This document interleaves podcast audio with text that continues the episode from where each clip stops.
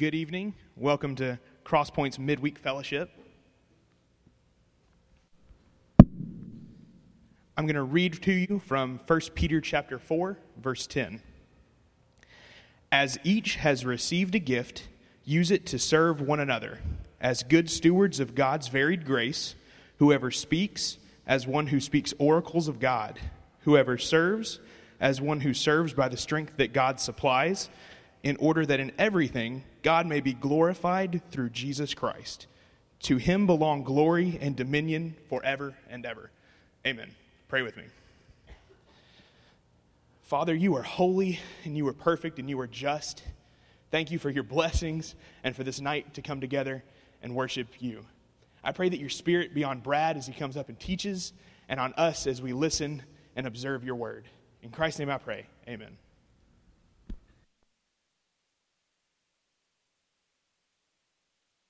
Thank you, Stephen. Come on in. And you know what? I made a mistake tonight and forgot to put out the notes, but there are some out there a little bit. And Stephen, uh, I mean, so Adam Bell went to go make copies. So, how many of you do not have notes? Oh, gosh. Good job, Brad. Way to go. Excellent. Um, exercising my spiritual gift of forgetfulness um, you will really be helped by the notes. So we're going to kind of get started. And then, Will, could you go back and maybe help Adam? Because it needs to be front and back, uh, two sided copies. And I don't know if he knows the intricacies of the copy machine. Yeah, gloss, glossy, glossy, yeah, please, thanks. Most expensive paper we got, Kristen is going back to help. Um, so here's what we're going to do. We will get started, and then when Kristen rescues Will and Adam from the copy machine, um, we'll have the copies in. When I see them come in, we'll just kind of pause for a second and then we'll pass out the notes. I'm sorry about that. That's, that's all my fault. All right. Well, um, for the three or four of you that have the notes, um, let me just by way of review, um, we have been talking about the Holy Spirit through uh, the, these past six weeks. This is our last. Uh, gathering for this particular block of the midweek fellowship. We'll take a break and then uh, we will start another series or topic in the fall, probably starting in late September. Um, so we're not, we've got two or three things kind of rattling around as far as what we're going to do, and we'll let you know about that in, in plenty of time. Um, but for tonight, we're wrapping up this series through the, the doctrine of the Holy Spirit, or what is commonly called, Logan, Logan referred to this the other day as pneumatology, the study of the Holy Spirit. Pneuma being a Greek word for spirit, the study of the Holy Spirit. And we've looked at the life of the Spirit in the church and the Old Testament uh, working of the Spirit. Logan did a wonderful job. All of this is on the internet. We looked at the baptism of the Holy Spirit a couple weeks ago, and last week and this week we're going to zero in on the gifts of the Holy Spirit.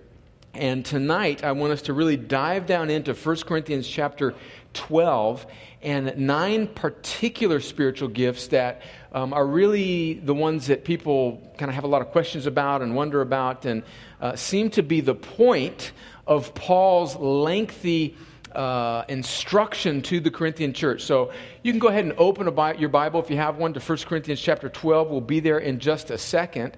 But before we do that, let me just, by way of summary, by way of review, um, catch us up to where we are tonight to give us a little context. So, two weeks ago, we talked about uh, the, the biblical idea of the baptism of the Holy Spirit.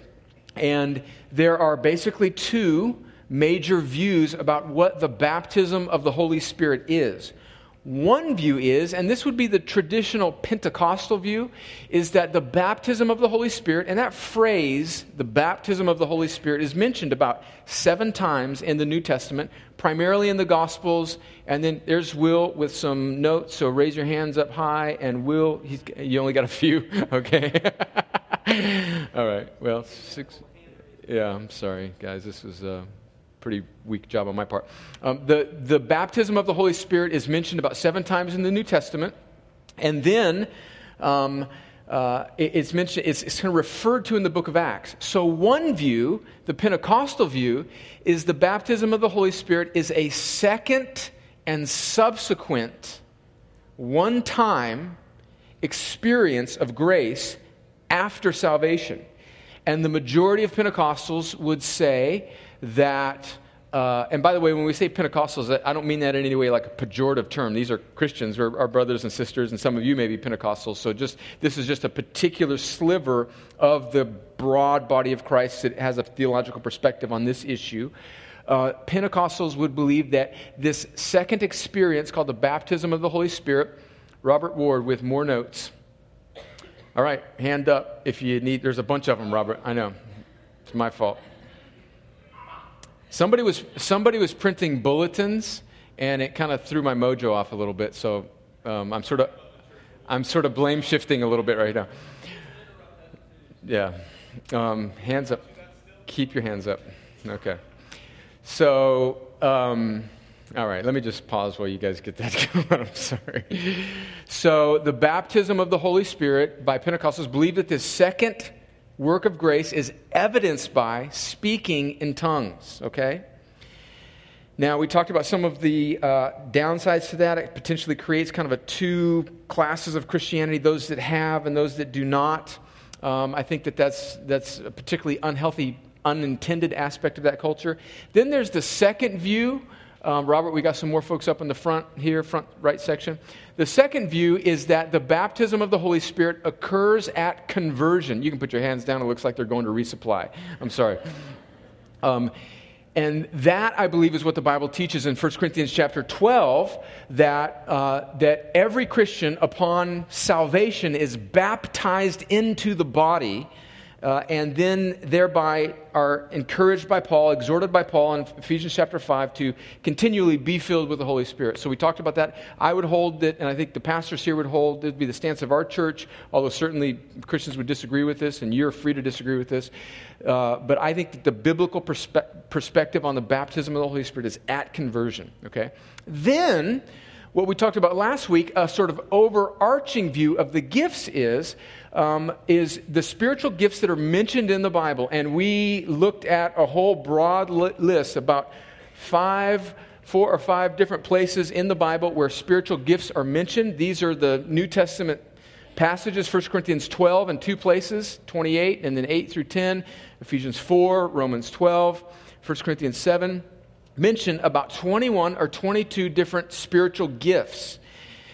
And some of them are sort of mentioned more than once, but the point that we made last week is that these are not exhaustive lists by any stretch of the imagination the grammar and the language and the context of what Paul is writing and First Peter, uh, Peter is writing as well, is not meant to be that these are exhaustive. So um, if you feel like God has gifted you in some way and it's not mentioned here, don't be discouraged. There are many, many gifts that God gives his people.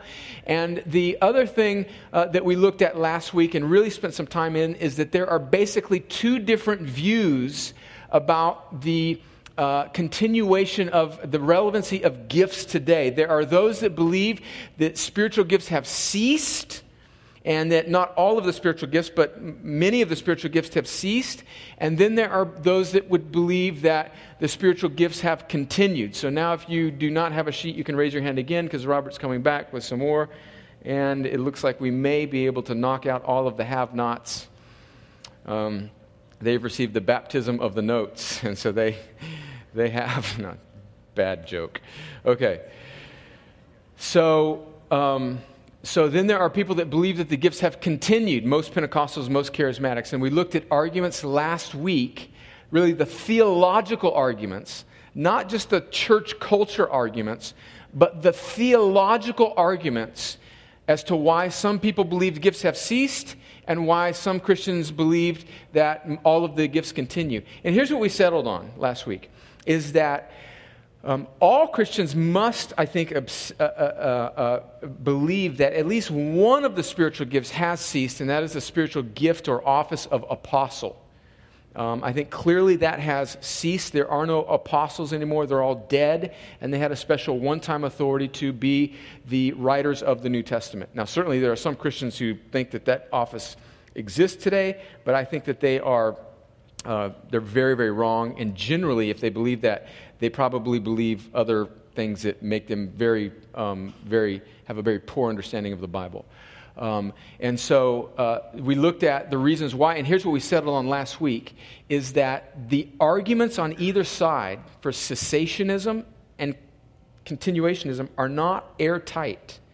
There are very, very respected Christians, all of them in the conservative, reform stream of the church, that believe both, kind of both sides. And so we, we want to encourage uh, one another to have a little bit of humility as we think about our different views on this.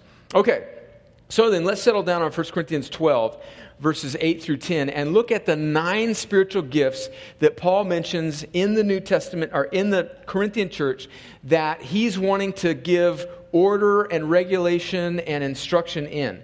And these are the nine gifts that often get asked about. So let me just read 1 Corinthians 12, verses 8 through 10, and then we'll work our way back through it. Paul says that, For to one is given through the Spirit the utterance of wisdom, and to another the utterance of knowledge according to the same Spirit, to another faith by the same Spirit, to another gifts of healing by the one Spirit, to another the working of miracles to another prophecy, to another the ability to distinguish between spirits, to another various kinds of tongues, to another the interpretation of tongues. Okay, so Paul mentions nine spiritual gifts there. Again, that is not an exhaustive, it's not meant to be an exhaustive list. Paul is just mentioning what is functioning in the Corinthian church at that time, and he's wanting to give instruction as to how these spiritual gifts should be implemented in the church. And then in chapter 14, he really gets into zeroing down on two gifts in particular prophecy and tongues and how they should function in the church. So let's look at what these gifts are. Um, and I've got kind of a, a, couple bullet points behind each one, and we'll, uh, we'll stop after this and answer any questions. And then um, I want us to spend, I want to answer a few questions for you, and then I want us to spend a good amount of time for you to have the opportunity to ask questions. So, what is, word of, what is a word of wisdom? What is that gift? Paul is likely linking this gift to the problem that he brought up in 1 Corinthians chapter 1 and 2 where in the name of wisdom you got to think about what the corinthian culture the city of corinth was very heavily influenced by greek culture and this greek idea of wisdom. Uh, in fact sophia is the greek word so if you are named sophia or you know somebody named sophia that means wisdom and it was a, it was a kind of human centered, esoteric, uh, Gnostic kind of wisdom that was very ambiguous and nebulous and, and not centered on God. And Paul was countering the wisdom of the Corinthians with the wisdom of God. And remember, I'm sure many of you know the passage in 1 Corinthians 1 where it talks about how the foolishness of God uh, is wiser than the wisdom of men and how he, he, he, he really uh, mocks the wisdom of, of man through even uh, the gospel and the foolishness of God. And so Paul is countering that idea in that the Corinthians, by their so called human wisdom, were rejecting the plain wisdom of the gospel. Wisdom in this sense is not a mysterious or special understanding of mystical things. So don't think, um, you know, kind of some strange, spooky fog machine kind of, you know, I know what you did last summer, Tesco, and we're, you know, I'm going to now reveal it to everybody. I mean, it's not, it's not that spooky. It's very practical, uh, Christ-centered, gospel-centered wisdom. It more likely refers to the recognition uh, that the message of Christ crucified is God's true wisdom and is focused on clarifying the truth and wisdom of the gospel. So it's practical, it's tangible, it's accessible, and it zeroes in on the message of Christ, not strange prophetic, um, you know, secondary issues. It's zeroing in on the gospel. Word of knowledge, which is mentioned right after that, is uh, very similar. In fact, uh, theologians through the centuries have struggled to really differentiate uh, the, the nuances between a word of wisdom and a word of knowledge, and they're, pro- they're probably a parallel in many ways. So, again, in context, Paul is fighting against this culture in the Corinthian church of pride and knowledge. So they were very intelligent, educated people. So in 1 Corinthians 8, verses 1 through 3, he's talking about how knowledge puffs up. And he's saying, no, the, the type of wisdom and knowledge that the Holy Spirit gives is humble and practical and doesn't puff up, but it zeroes in on helping to make the meaning of God's word and the gospel clearer to the church. And so I, have been in church circles where people claim to have uh, a word of wisdom or knowledge. In fact, Jennifer and I, years ago, were at a, church, at a church in Florida, and this uh, speaker, um, well, uh, yeah, this speaker came and, and he picked Jennifer out in the crowd. He was speaking and just kind of stopped and zeroed in on her and said, I've got a word of knowledge for you, sister. And he just unraveled this, like, you know, the whole stuff that he thought was true about her past, which was absolutely i mean he was talking to her about all this abuse she went through and i you know i perceive in you the spirit of whatever and this i got a word of knowledge for you. And the whole time jennifer's just going uh-uh. Guess he was like no. But it did not deter the prophet the false prophet. And he was just going after it and, and in some of the circles that I've been in, that's what they think of this word of wisdom or knowledge as this strange, kind of spooky, uh, kind of I can read your mail type of a deal. Now, it's not that God can't do that. I mean, we all know situations where maybe somebody's preaching or speaking, and we know that God is reading our mail, right? And, and He's speaking through somebody. And I'm not saying that God does not sometimes give somebody a special revelation to just confront somebody in their sin or whatever. But what is in view here is a much more regular, practical, certainly powerful, but more ordinary operation of wisdom and knowledge that zeroes in on clarifying the meaning of Scripture in the life of the church. So I think that's a pretty broad category of what these, what these gifts may look like. And that's really the only detail we have. The, these are not mentioned anywhere else, these two particular gifts in the scripture. Faith. Um, I think what Paul has in mind here is likely not saving faith. I think it's clearly not saving faith um, which he gives to those as, uh, as in, in salvation, but is a special faith to move mountains. So in 1 Corinthians chapter 13, verse 2, it says, If I have prophetic powers and understand all mysteries and all knowledge, and if I have all faith so as to remove mountains but not love, I am nothing. And so I think what's going on here is, and again, it's not um, some mystical, superstitious, strange, but it is, it is a very practical but powerful gift of faith that God gives people in the church to believe Him, to be the means by which God works and acts on the behalf of His people. And again, I want us to see this gift as something that I think should be sort of prevalent in the church, right? When maybe somebody is going through a difficult time, or is is is, uh, or maybe there's something that needs to, you know, happen in a church, and there are people that God would give a particular dose or gift or measure of faith to be the means by which they would pray and believe and be used by God powerfully to bring about some great work or, or movement forward um, for the work of the gospel in that particular community of faith or church. Gordon Fee, a New Testament scholar who wrote a really landmark uh, commentary on 1 Corinthians uh, the whole book of 1 Corinthians says it probably refers to a supernatural conviction that God will reveal his power or mercy in a special way in a special instance. So let's just kind of maybe bring it down. Like maybe, maybe somebody's got a loved one or a child that's wayward. And they're in a Bible study with a dear brother or sister, and a, a mom's child is away from the Lord. And this other dear sister just comes alongside that parent whose child is wayward and just stakes themselves next to that person and says, You know what? I just, I'm, I'm going to believe with you that God will save your wayward son. And this person is just, you know, like stirring up optimism and confidence and faith in God as they stake themselves next to that person.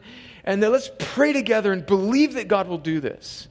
And I mean, the church should be full of that type of of conversation, right? And I think uh, at times God gives special measures of faith uh, for those type of things to happen, and I think that that is what is going on here as Paul talks about it in the Corinthian church. Then the gifts of healing. Again, I think this is self explanatory. Paul is speaking here about a gift in the Corinthian church and in the church whereby God heals a person of sickness, physical, emotional, spiritual.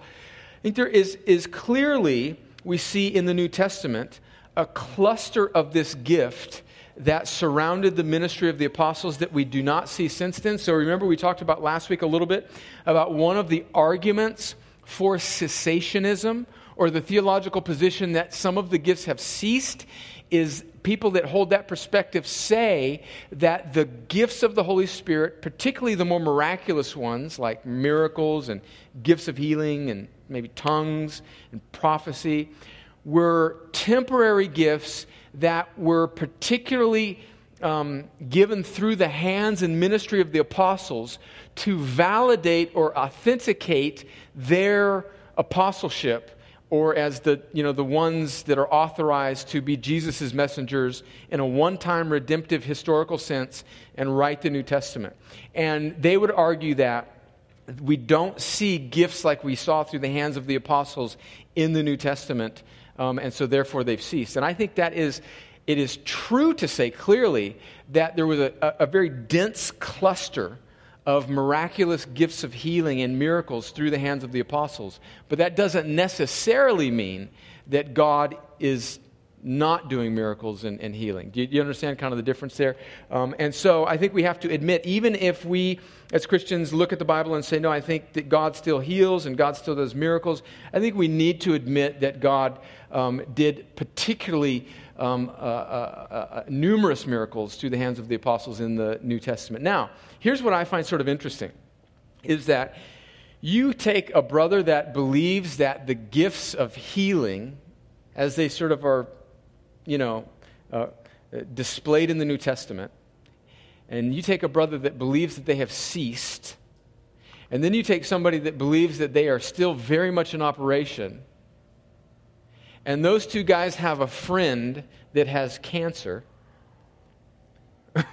Even the guy that believes that the gift of healing has ceased, I find if he's a biblical Christian, is going to pray very often just like the guy that believes that the gifts have continued. And so I, I think it's kind of a little bit of a theological argument that kind of gets lost in the clouds.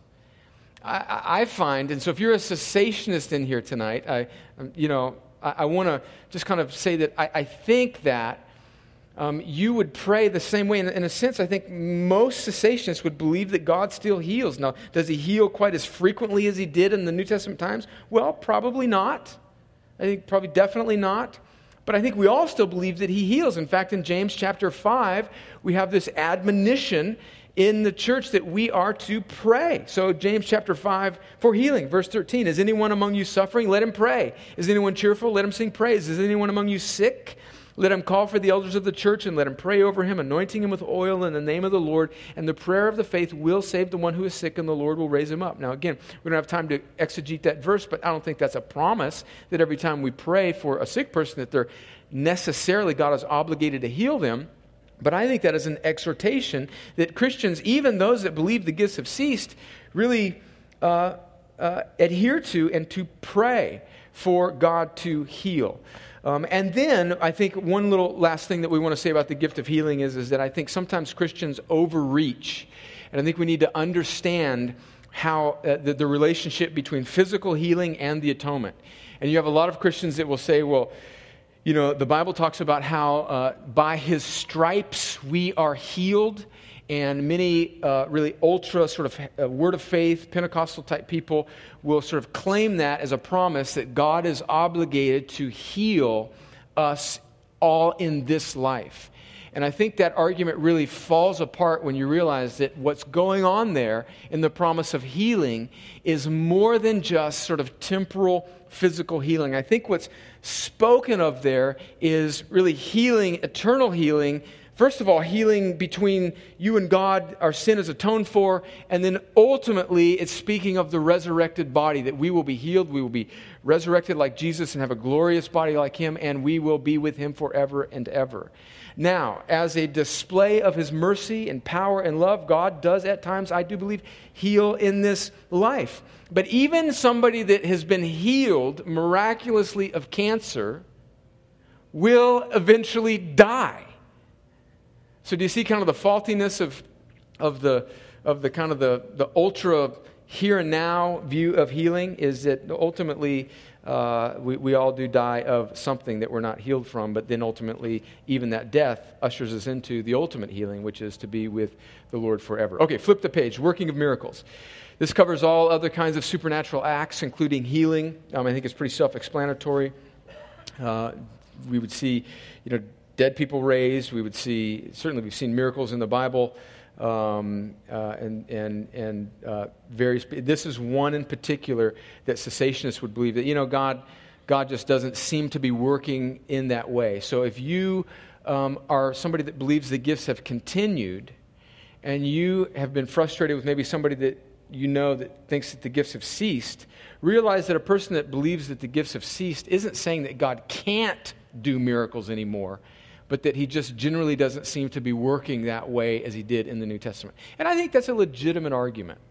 Um, I think that we certainly see less than God did in the New Testament, but that doesn't mean that he's not doing any miracles at all today, at all. So I think, again, I'm just advocating for a little bit of grace between the two different opinions. Okay, then prophecy. And um, we'll get into tongues here in a second. These are ones that are a little bit harder, to, more controversial, more, more difficult to understand what Paul meant.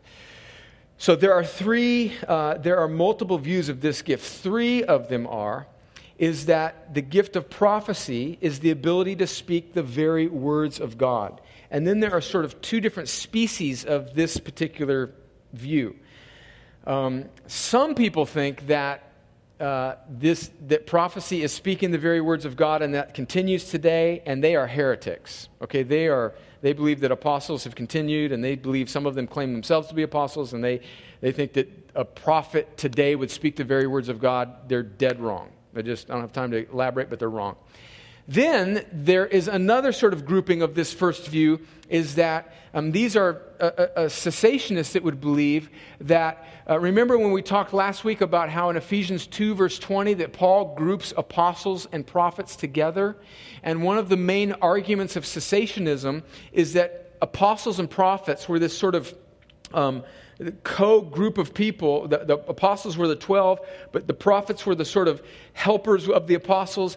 And the argument of cessationism goes is that apostles and prophets are no longer in function because all of the apostles are dead and sort of their, their helpers, the prophets, are, are passed away too. And the prophets in the New Testament had the same authority to speak the very words of God and explain Scripture like the prophets of the Old Testament did. And so they would believe that when Paul speaks of prophecy, he's speaking about this sort of word of God speech, but that is no longer in operation. So, does that make sense? There's actually two different types of the first view here those that think that it's still in function today and it's the very word of God, that's clearly false. And then there are those that think, well, yes, the prophets mentioned in the New Testament are like the prophets of the Old Testament, but they're all dead. The second view would be um, others would hold it as speech that reports something that God has spontaneously brought to mind that is particularly poignant, powerful, or clarifying. It's not so much foretelling, like the future, but rather forthtelling God's truth, and is mere human words and thus must be evaluated and weighed. Thus, it is unlike Old Testament prophecy and does not hold the same authority as Scripture and is subordinate to evaluation of leadership. So, people that would believe that, and this is probably most, this is probably the majority view of those in the continuationist camp, they're, they're saying Old Testament prophecy is there's a direct relationship between that and the apostles. Okay, so Old Testament prophets and prophecy, this has became the written word of God. And then the apostles, through their hand, came the New Testament. And this particular view of prophecy is saying that what Paul is speaking about when he uses the word prophecy in the New Testament is not equivalent to Old Testament. It is subordinate to the Word of God, it's subordinate to the apostles. In fact, it's even subordinate to the leadership of the church because Paul says in 1 Corinthians 14, verse 29, that when the prophet speaks in the gathered assembly, that the leadership should weigh what is said. And so this is more than just everyday speech, but it's less than the Word of God because it's mere human words that God is just working through in a particularly powerful way. Does that make sense? And then the third view is that um, it sees it as speech that is more general and normative and would include kind of just, you know, types of speech such as preaching and teaching. And I think that kind of lowers it even more um, in a sense. Um, but although actually, I, I, actually, I would say that um, even in the New Testament, you would see preaching and teaching really even being above prophecy in some ways. So the, I think probably the second view is, is, is closest to this is a notoriously difficult gift to define, but I think uh, the second view probably is where I would stand on that. Gordon Fee, again, this New Testament scholar, says it is spontaneous, spirit inspired, intelligible messages orally delivered in the gathered assembly intended for the edification or encouragement of the people. And again, it zeroes in on bringing God's word and God's truth to bear in the life of the local church in a powerful way. Okay, a couple more gifts and then we'll stop for questions. Distinguishing between spirits. Um, so, this either refers to the testing of spirits to see whether they are of God, like in 1 John 4 1, or the ability to weigh carefully what is said in gathered worship, as in 1 Corinthians 14 29 the testing of spirits to say whether they are of God is a little bit more um, uh, irregular, and then just the general wisdom to weigh carefully prophetic speech um, is another option. Um, I think probably it could be referring to both. Now, we often use the term discernment, like that person really is discerning or wise, to describe someone who has general sense or wisdom. This is this is probably due to just general spiritual maturity rather than a specific spiritual gift, which I think Paul has in mind here. So this doesn't just mean, because maybe some of your Bibles say discernment. I think it's a little bit more than just sort of general wisdom. Um, I think it's an ability to sort of weigh with a particular wisdom of God what's going on in the life of a church or in the life of, of or maybe a prophetic word that is spoken. Okay, then tongues, and interpretation of tongues. What are tongues? Tongues are spirit inspired utterances of a language unknown to the speaker, usually directed to God. In Acts chapter 2, they had an evangelistic use in that they were known human languages that were unknown to the speaker, but were known to many people that were gathered there for the, for the Feast of Pentecost. Um, then, as we talked about last week, when somebody asked, I think it was Brian Womack asked about whether or not um, in 1 Corinthians, uh, whether or not those tongues are the same as the tongues in Acts. Are they heavenly languages or known human languages? That's up for debate. We'll talk about that in a little bit. Uh, many people see in 1 Corinthians 12 through 14 a broader use for tongues so, what's going on in the book of Acts, especially in Acts 2, is it has an evangelistic uh, purpose. So, the 120 that are gathered there on the day of Pentecost all speak in other known human languages, telling the mysteries and beauty of God. And it was heard and understood by all of these people that were there, and it became a sign to them, right? An evangelistic sign. In 1 Corinthians 12 through 14, many people see that Paul hints at a broader purpose for tongues beyond just evangelism to being of personal edification for prayer and the building up. In fact, in 1 Corinthians 14, he speaks about how if I pray in a tongue and it's unknown to those around me, I'm only building myself up. And people have inferred from that that Paul is saying that there's other uses to that particular type of tongue that he mentions in 1 Corinthians 14 than just the evangelistic, linguistic purpose of Acts chapter 2. Does that, does that make sense? And then, um, uh, one other thing that we want to say about tongues is that uh, many people, maybe because they've seen it done this way, and I think incorrectly and unbiblically, it is not sort of a, the speaker losing control uh, or a trance like uh, speaking. The type of tongues that are spoken of in the Bible are certainly under the control of the speaker, and in fact, are, Paul says should be done in great order to where only two or three should speak, and people can start and stop and, and, and are completely aware of themselves and in control of all of their faculties. Now, that may be very different from what maybe you've experienced in some of your settings, but whatever was going on there was certainly not what Paul was talking about in 1 Corinthians 12 and 14. And then the interpretation of tongues, which I think is just pretty straightforward. It's just the ability to interpret what the tongue speaker has said for the benefit of the church. And I think the fact that Paul mentions the interpretation of tongues in 1 Corinthians 12 and 14 is a, a bit of an argument for tongues in that context being potentially not known human languages like they were in Acts chapter 2. Um, it's not an airtight argument, but people have argued that um, what would be the purpose of, like, let's say you have all of these people that are gathered together in Corinth, and they all speak Greek.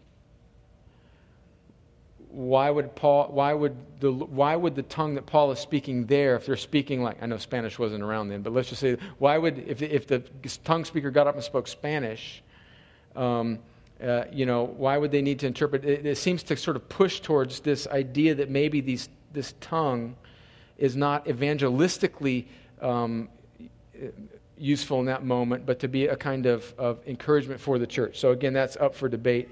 Um, but it's just the ability to interpret what the tongue speaker has said.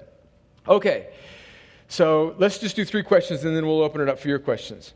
Are the tongues mentioned in 1 Corinthians 12 through 14 known heavenly languages, or known, known human languages, or heavenly languages? We talked about this a little last week. I don't think that you can really clearly nail this down biblically. Um, I think that there are good arguments on either side. Uh, an argument that they are heavenly languages would be 1 Corinthians chapter 13, verse 1, where Paul says that um, in 1 Corinthians 13 that if I speak in the tongues of men and of angels but have not love, I am a noisy gong or a clanging cymbal. And people that believe that the tongues in 1 Corinthians that are spoken of are not human known languages but heavenly languages point to that and say, see, clear, clearly here's talk, talk, talking about the tongues of angels. Well, I think that could be the case. But cessationists or people that don't believe that these tongues are heavenly languages are saying, no, Paul is just speaking sort of categorically there. He's just sort of saying, I mean, even if they're even if they're this, you know, rather than saying something that they actually are. So um, I, I, I don't know. I don't know what Paul is saying there. Someday maybe I will ask him. And then in 1 Corinthians chapter 14, verses 10 through 11, um, another argument that they would be heavenly language, languages is in 1 Corinthians 14, verses 10 through 11, Paul says, There are doubtly, doubtless many different languages in the world, and none is without meaning, meaning. But if I do not know the meaning of the language, I will be a foreigner to the speaker, and the speaker a foreigner to me. Well, this is a bit of a complex argument. We're jumping right in the middle of that chapter. But the inference there by people who think that it's a heavenly language is that Paul is using known languages as an example um, to sort of make the point that he's making about heavenly languages that, hey, nobody knows this, knows this just like they wouldn't know a known human language. Again, that's a more complex argument. Um, the point I'm making is, is that uh, there's really no airtight biblical argument for whether or not these are known human languages or uh, heavenly languages. And people um, in, that are very, very faithful uh, that agree on just about everything else biblically disagree on this. Um, so, where do I stand on the cessationist, continuous, continuationist view? Not that it's that important, like my views are important, but I know many of you are probably wondering that, and some of you have asked me. And just in the interest of being a faithful pastor, I thought I should just sort of let you know where I stand on that so that you're not kind of wondering. And I know some of you wanted to ask, but you didn't want to put me on the spot, so I'm just going to tell you. I would classify myself as a continuationist with qualifications and reservations. How about that? I am a continuationist with qualifications and reservations. My qualifications are that clearly the gift of apostle, I believe, has ceased. Okay? That's one qualification.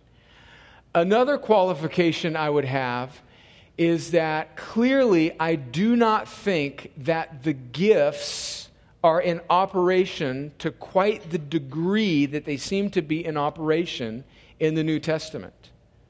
Now, we could spend a lot of time surmising why that may be. Maybe God had a particular purpose for uh, redemption and the unfolding plan of redemption in the New Testament, that he wanted to pour out his spirit in a greater measure? Maybe. Maybe it's the carnality of the, like my soul in the American church. And maybe God does move in more miraculous ways in other parts of the world that are less materialistic and less carnal and more hungry for and more desperate for God to move. That, that's, that's, that's a possibility. Um, but I, I want to say that I think clearly, empirically, that it seems to be that, at least in our context, it doesn't happen quite like the way it did in the New Testament. And I would want to long for God to move in, in greater ways, in every way. And then, so those are my qualifications. My reservations would be that much of what I have experienced myself in charismatic and Pentecostal circles, and I say this with every bit of generosity, and I say this as somebody who wants and desires all of the power of God and the gifts of God to be brought to bear on my life and my church and my country and everything about what we do. Much of what I have seen, if not the vast majority of what I have seen, that un, kind of fly under the label of the gifts of the Holy Spirit in earnest, sincere, Jesus loving Pentecostal circles that I have been, has been, in, in some cases, woefully unbiblical, and in other cases, just kind of sincerely misguided. And so I, I'm, I'm cautious about just our collective cultural understanding of this. And that causes me to be very uh, gracious and slow to make pronouncements about these things that I think we have, quite frankly, some limited understanding of. Does, does that make sense? So that's my, that's my continuationism with qualification and some reservation of how I see it worked out in, in our culture. Um, now, that qualification and reservation does not apply for my desire for, for all of God in all of me, in all of God and all of this church. But it's, it's, it's a bit of humility realizing that, um, that these are difficult things to think through. Which then leads me to the third question there. Well, should Christians pursue spiritual gifts today? If so, how? And I think both the continuationists and the cessationists can and, in fact, should answer this yes. Even if you believe maybe like tongues has passed away or a prophecy has passed away, yes, I think that. Uh, Christians should pursue gifts today, even if you believe some of them have ceased. In fact, the Bible says we should earnestly desire spiritual gifts. And so, how should we do that, though, is the question. I don't think that it should be a sort of isolated, personal, mysterious, kind of strange, uh, you know, solely for our edification pursuit but that it should be done in the context of the rest of the Christian life. It should be done with an open Bible. God's Spirit is not at odds with God's Word. A church that is doctrine pursuing, it, it, that doesn't mean it's mutually exclusive with the church that should want all of God's Spirit. And so it should be done with an open Bible. It should be done in the context of prayer, like just as simple as asking God, God, if you have gifts and abilities for me to use for the sake of my church, and I have not like operating in them or I haven't developed them yet, would you give them to me? I think it just needs to be that simple. And then in the context of community, that we would discover our gifts together as people um, and learn from one another and get feedback from one another uh, where we are gifted and where God seems to be using us. And we all sort of have blind spots to maybe how God is using us. And so I, I think that a, a, good, healthy local church should be a kind of echo chamber of encouragement where we are calling gifts out of one another. So we should have sort of our head on a swivel. We were looking around to people in the church that seem to be doing you know, good things and encouraging things. And we should call that out of each other. Like, hey, brother, you're really, man, I'm just blessed by the way you were doing that, or you were serving, or you were leading, or you were administrating, or you were just displayed mercy. And, and, and, and like, like we should fan that into flame as we become a kind of echo chamber of encouragement to help one another be spurred on to love and good deeds and the cultivation of spiritual gifts. So I want to I want to, and I'll shut up here in a second and we'll open it for questions. I want to dispel this dichotomy that seems to be people that are doctrinal and love the truth of God's word. Sometimes it seems like they're pitted against people that want the Spirit of God to flow, right?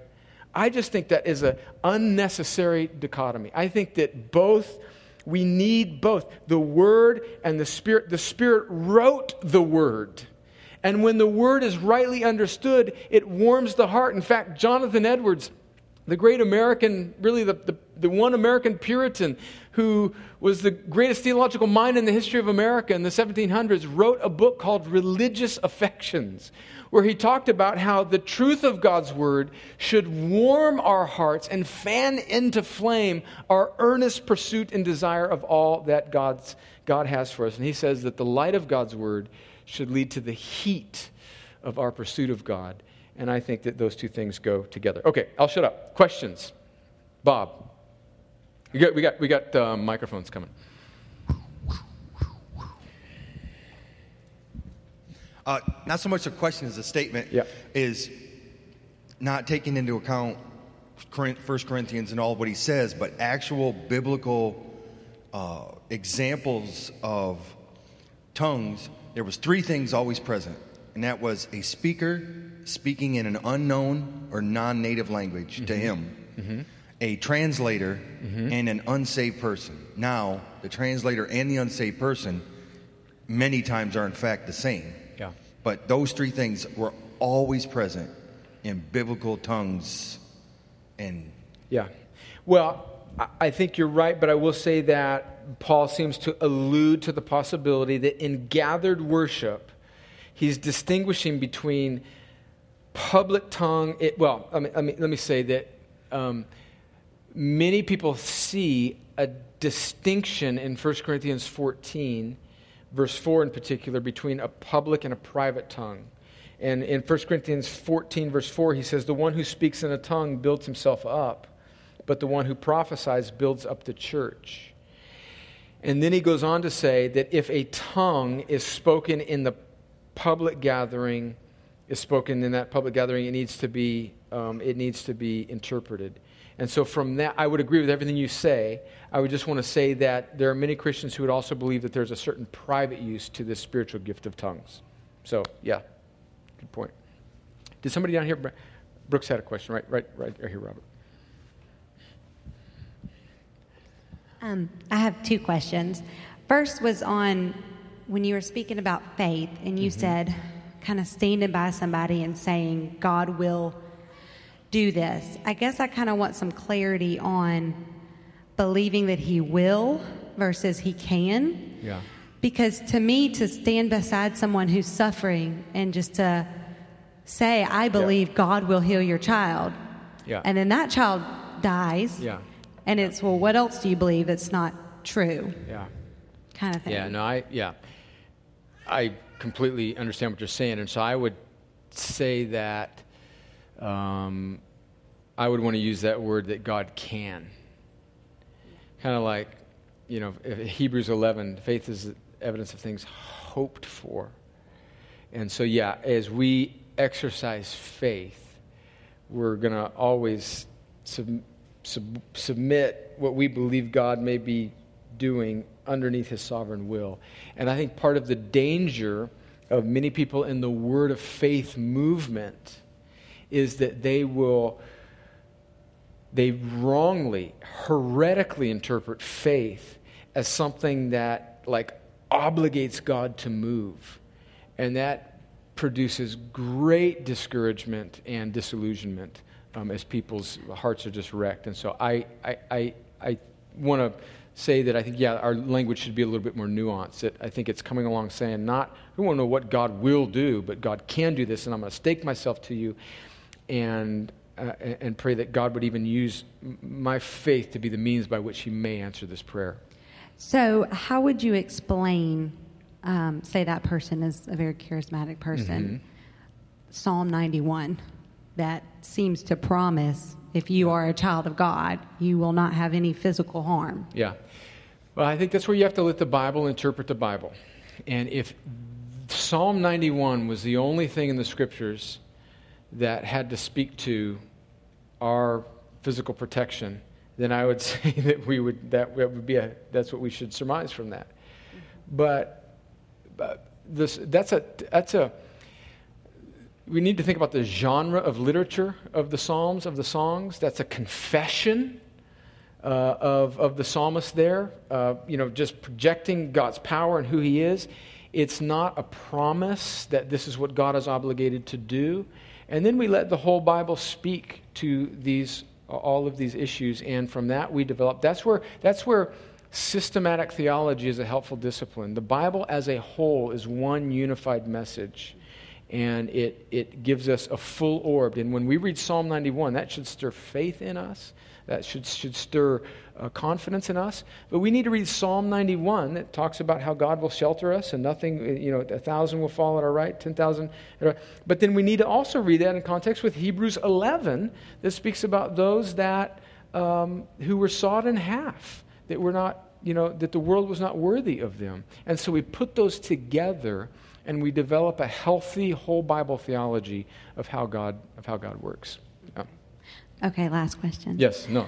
Um, with the healing, I, I would say that I don't know any Christian that doesn't believe that God can heal someone today. Yeah.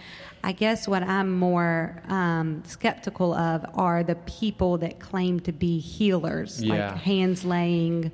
They have been given a special gift from God to specifically be able to heal. Yeah. Yeah, so I think that they don't have that. In fact, I think there's even a key, a clue for us in the language that Paul gives there. He says in verse chapter 12 of 1 Corinthians, um, verse 9, another gifts of healing by the one Spirit. So I think that the emphasis is there is not on the person through whom is being used by God to bring about, but to another, like the, what the gift is, is the healing. So it's various types of healings. Not, not, it's not the person who has this gift, but the gift is like you will be given the gift of healing, meaning God's going to heal you of the disease. Does that make sense? Not you have the gift of healing, but you have been given healing by God. Does that make sense? So, yeah, run away from people that say that they are um, like a faith healer. Um, they usually call themselves apostles, and they conveniently ask for your social security check and retirement check um, so that they can buy their $68 million jets. And they oftentimes aptly are named Dollar, as in Creflo Dollar, a false prophet, false teacher. Lots of them on Christian TV. Yeah. Jared. Yeah, uh, yeah, wait on the mic. We're recording it. Somebody got a mic? Well, I already had John on the. Oh, oh, I'm sorry, John. Okay. Yeah, yeah, So- sorry, give my attention. John. Just to kind of follow on to that. So uh, I think everybody, most people know me. I'm, I'm a doctor. Uh, I do not have the gift of healing. Yeah. Uh, I wish I would that I had that. I wish I could go in Martin Army Hospital or St. Francis or anywhere else and just you know clear the hospital yeah, out. Yeah. Uh, and I invite anybody that has that gift to please go to the hospital and, Amen. and clear the hospital out. I mean, Amen. you know, don't do it in some corner somewhere when there's hospitals full of sick people that Amen, really genuinely need somebody to heal them. On the other hand, I will say that uh, with it, with no intervention on my part, or as far as I can tell anybody else's, I have seen patients who had stage four cancer. Not often. I've seen a couple of people who their cancer uh, went away. I can think of one like she's dead now. Everybody, mm-hmm. you know, as it is appointed unto men once yep. to die, but after this the judgment. Uh, everybody goes, but mm-hmm. I have seen people that, as far as I could tell, it was a miraculous healing. You know, did Amen. I have anything to do with it? No, I did not. Amen. I was just an observer and praise God for it and all that stuff. Mm-hmm. So, yes, I think I genuinely believe that God heals people. Would I ever tell somebody that God is going to heal their child? I've never done that before, and I'd feel very, very nervous about uttering those words mm-hmm. for the mm-hmm. very reason that you just mentioned. Mm-hmm. But uh, if I were brave enough to say something like that, I'd probably have to add a caveat, which is but they will die later because mm-hmm. everybody's going to leave this yeah. planet. And yeah. I mean, in a sense, they die. Jesus yeah. said that whosoever liveth and believeth in me shall never die. And that is the sense that God's talking about in that we have eternal life in him. And we will never die. Our bodies will die, but then we live on. In fact, in the New Testament, it's hard, it is possible, but it's difficult to find a place where the apostles talk about people dying. They basically say they fell asleep mm-hmm. or something. And I think they use that terminology because of what Jesus actually said that, mm. that we will never die. Mm-hmm. And that is the mindset that Christians, I think, should have. And I won't. I, I don't think it's wrong to pray for healing but it is not God not being faithful to us Amen. when we die. Amen. Amen. That's a great point, John. That is a great point. And I think Paul makes that very point in, you know, in Second Corinthians, where he's talking about this, God has given this to keep me humble, to bring glory to his name. Romans 8, uh, we suffer so that the surpassing worth might be revealed in us um, yeah, praise God. Yeah, great point, John. Jared. Um, you touched on it a little bit about the culture of the Corinthian church, mm-hmm. and this this chapter has always been hard for me as a as an American Christian mm-hmm. and, and, Western because anytime, for me, anytime I see spiritual gift, I'm thinking mystical type mm-hmm. atmosphere. Mm-hmm. Is there any literature or any type of history that we can go back and see why Paul wrote this letter to the Corinthians pertaining to this? What were they practicing and, and what were they doing? Because, I mean, surely Paul didn't just pop up on the scene and say, let me tell you about spiritual gifts now. Yeah, yeah. Um, yeah, I think just a good, and I can, we can recommend um, some good commentaries for you on 1 Corinthians. Um, we've got a couple in my office that you're welcome to borrow. Um, uh, Logan could get you a couple. He's got a real good handle on commentaries. But what's going on in the Corinthian church is it was a very carnal, very gifted group of people. And in the first and second chapter of 1 Corinthians, Paul is encouraging the church about how gifted they are, but really how puffed up and conceited they were. And that God had obviously poured out his spirit on this church in a great way. Paul says in the first chapter that they are not lacking in any spiritual gift. Um, but the exercise of their spiritual gift was very spiritual gifts was very selfish and self-absorbed and in many ways very carnal and so he is, in the culture in Corinth, it's a huge metropolitan area of trade and commerce and wisdom and knowledge and kind of a cutting edge cultural town. So it was like a, like a Vegas or a, you know, a New York or just kind of this crossroads where a, a whole lot of carnality would come through. And God was using this church in very clear ways to propel the gospel in the Roman Empire. Um, but they but they were using these gifts wrongly. And I think the reason why, um, one of the reasons why the Corinthian church is like it is, is because God is wanting to showcase them as a church that needs great instruction. Um, so, to answer your question, I think uh, there, there's just really helpful commentaries on Colossians, 1 Corinthians, but I would just recommend to everybody the vast majority of Christians can get what they need as far as context and, and uh, on a city or a letter like 1 Corinthians by just the ESV Study Bible. It is an invaluable resource. I mean, R- Robert and I were talking about it today. That is just one of the mo- most, it, it is the best study Bible out there. It's just excellent. And we sell them in the resource room. You can, I don't know if we have any there now, but we're going to stock up with them. But the ESV Study Bible, if you just read the introductory notes to 1 Corinthians, you'll have a real good handle on what's going on in Corinth in the first century. Um, yeah, good question. Somebody I can't see behind. Ed. Yes, sir. Okay, regarding uh, like foreign missionaries and language studies, would that be considered a spiritual gift of tongues and interpretation, or is that more of a skill? Yeah, I think I think it's a gift. I think some people are particularly gifted in language acquisition, acquisition, but not. I don't think that's what's that's not what's going on in. Um, now, I I think I mean. I've heard of reports of people going to the mission field not having even studied the language, and they have an experience like happens in Acts chapter 2, but that seems to be more spontaneous and miraculous, not somebody cracking away for eight hours a day, you know, learning a language. Um, but you see, I mean, that is God gifting them through just kind of ordinary grace to learn a language, but that's not what's going on in, first, in Acts. Yeah, good question. Yes, yes, Chesco. Um, in the Caribbean, you do see a lot of people using, I guess, gifts mm-hmm. and kind of adding tongue and prophecy yeah. and trying to give people, I guess, knowledge. My grandfather, being a seven day Adventist, has always told mm-hmm. me that's the devil. Mm-hmm. Um, where does that lie in actual gifts and just more or less someone trying? Yeah. Because a lot of times it's, oh, a donation or this or yeah. that. Yeah. But there are very few that will just walk up and tell you some mind blowing things, and you're like, you don't even know me. Yeah. Yeah. Is that legitimate, or I think it's I think it's not. I think I think a vast majority of that type of stuff is just learned behavior. It's just people that are either earnest and thinking that's the way it should be done, or they are wolves in sheep clothing trying to, you know, fleece the sheep. Second question, yeah, real quick.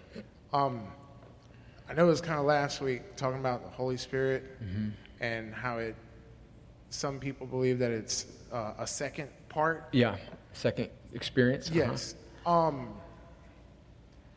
and I, am very new at this. So yeah, no, no, sure, um, brother. I've always been told about like the four seeds and one that falls in stone. Could it be that the one that fell in stone wasn't touched by the Holy Spirit yet? And maybe that's why it fell in stone and grew and just fell apart. Well, I think that's more in the realm of, of, of, of the doctrine of salvation, what's okay. happening in salvation. So I think that um, the four soils that you see in Mark chapter 4, the stone, and then the two different types of soil that seems to spring up for a while but ultimately don't take root, and then the fourth soil, which is good soil, I think that is speaking to the Spirit's work in regeneration or salvation.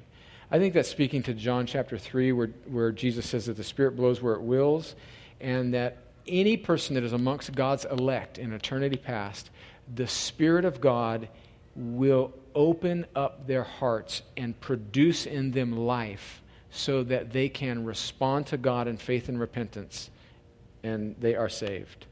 Um, that is salvation.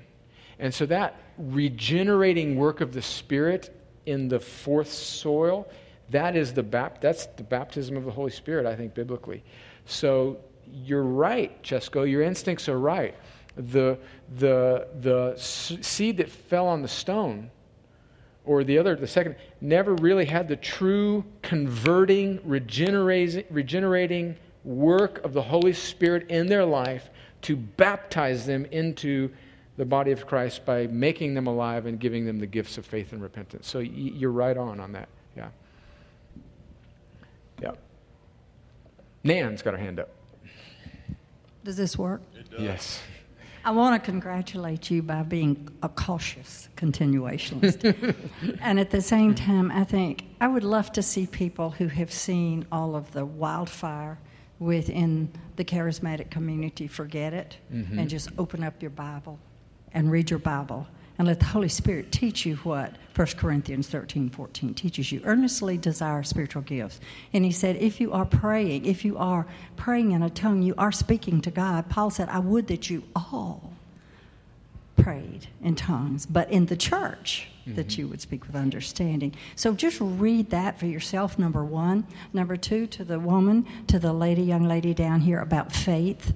Oh my goodness, I've seen so many people hurt by this name it mm. and claim it thing. So mm-hmm. may I say, at almost 80, I have learned. I'm still learning, y'all, and it's so exciting.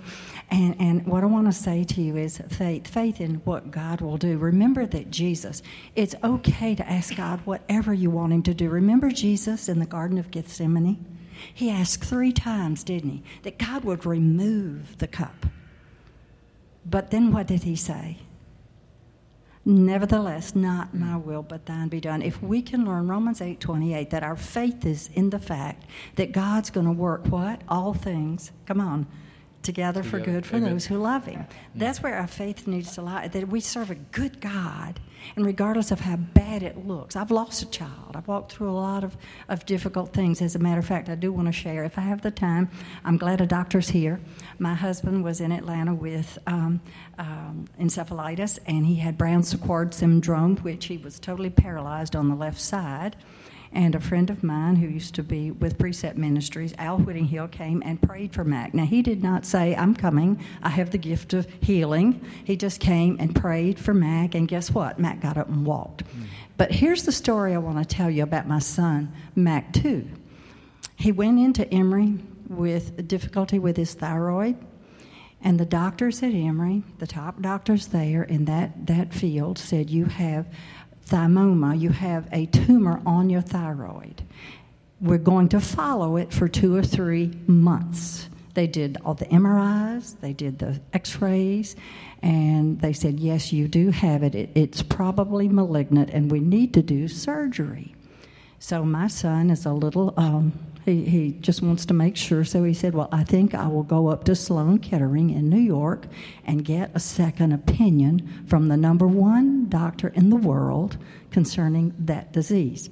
The number one doctor in the world said, I concur with your doctor at Emory. You do have thymoma. You have a tumor on your thyroid. It shows up on all of our equipment.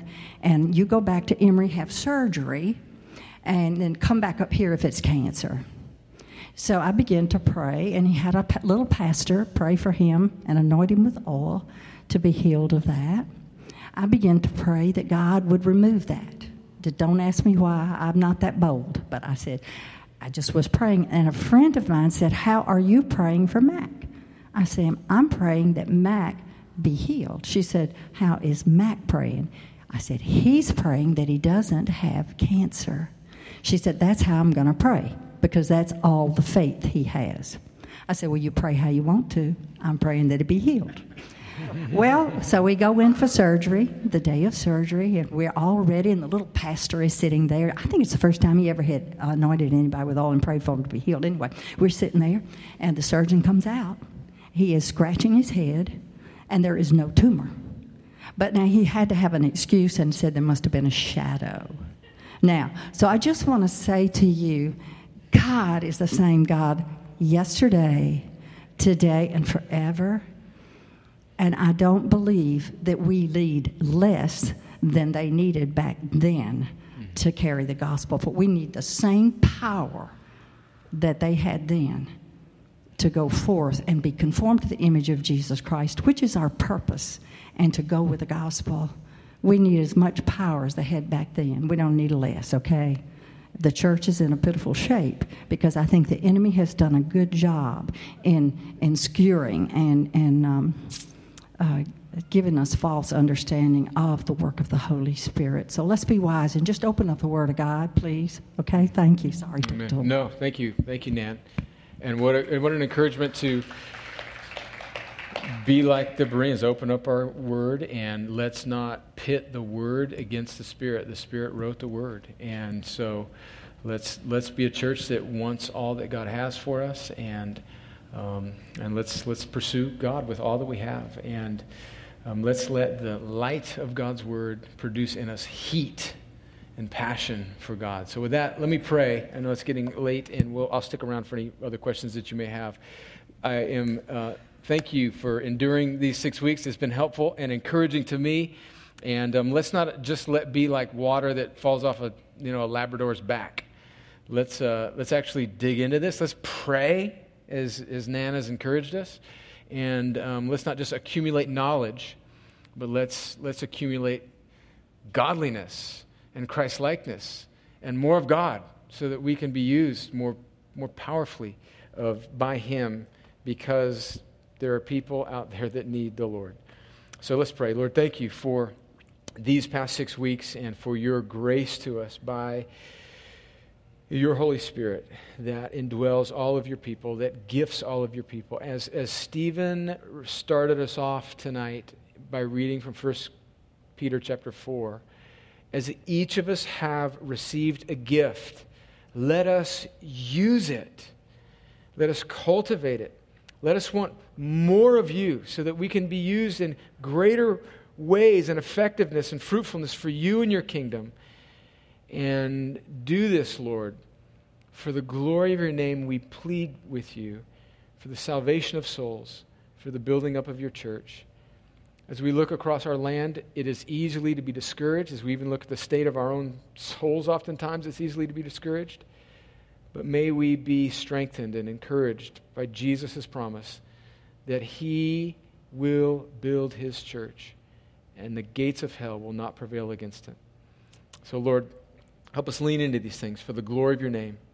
In Jesus' name, amen. All right, folks, we'll see you Sunday.